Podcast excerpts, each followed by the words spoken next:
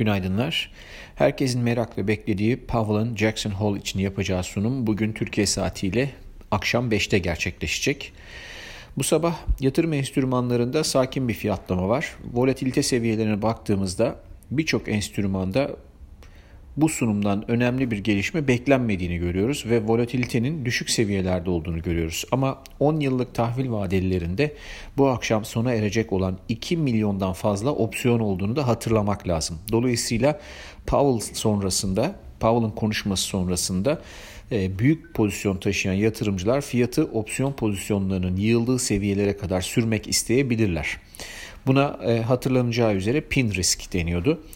Ee, bizim hesabımıza göre dün akşamki kapanış datası itibariyle piyasaların 10 yıllık tahvilde fiyat için tabi konuşursak 133-24 bölgesinde bir pin risk bulunuyor.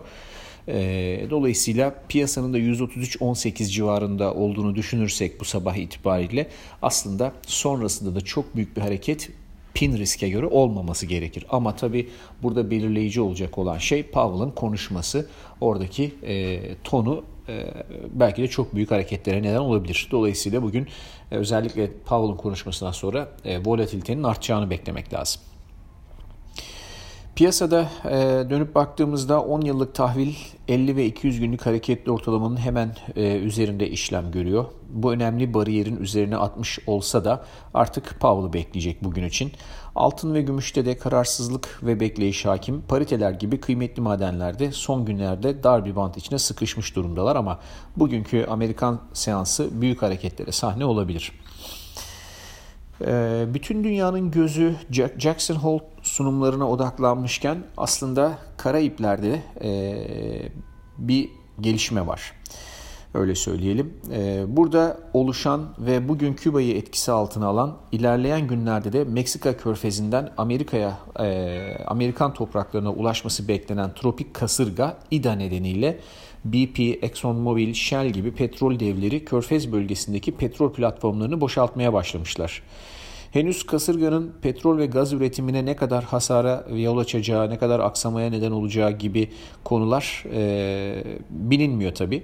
Çünkü zaman içerisinde kasırganın yönü değişebiliyor, büyüklüğü çabuk e, solabiliyor ve dolayısıyla henüz e, petrol platformlarının olduğu bölgeye ulaşmadığı için e, petrol üretimine ne kadar e, veya petrol arzına ne kadar zarar vereceğini bilemiyoruz. Dolayısıyla henüz bunu söylemek zor ama sonuçta e, petrol ve doğalgaz fiyatlarında yukarı doğru bir hareketliliğe neden olabilir.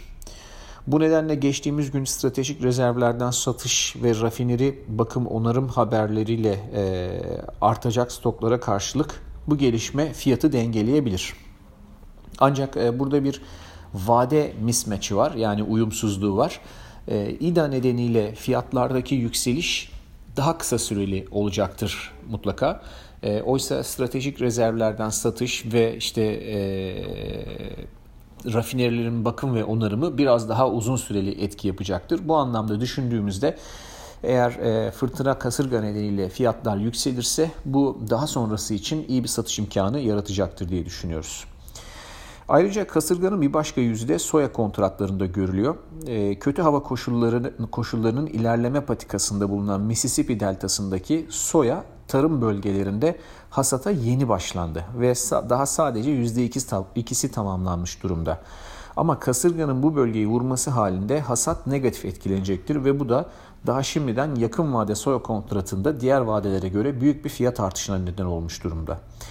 Bu gelişme vadeli kontratlarda bir e, vade spredi imkanı doğuruyor ki zaten aslında piyasa şu anda bunu e, bir miktar fiyatlamış vaziyette.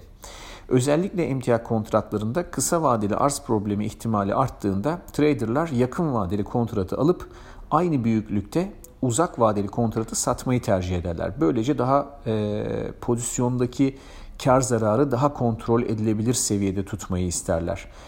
Henüz kasırga haberlerinin başında olduğumuzu düşününce e, bir miktar fiyatlama olmuş olsa bile e, haberlere göre bu fiyatlamanın devam etme ihtimalini değerlendiriyoruz. Bu anlamda da e, yakın vade future kontratında long yapıp ona eşdeğer büyüklükte e, bir sonraki vadede short yapmak e, iyi bir vade spreadi imkanı verebilir diye düşünüyoruz.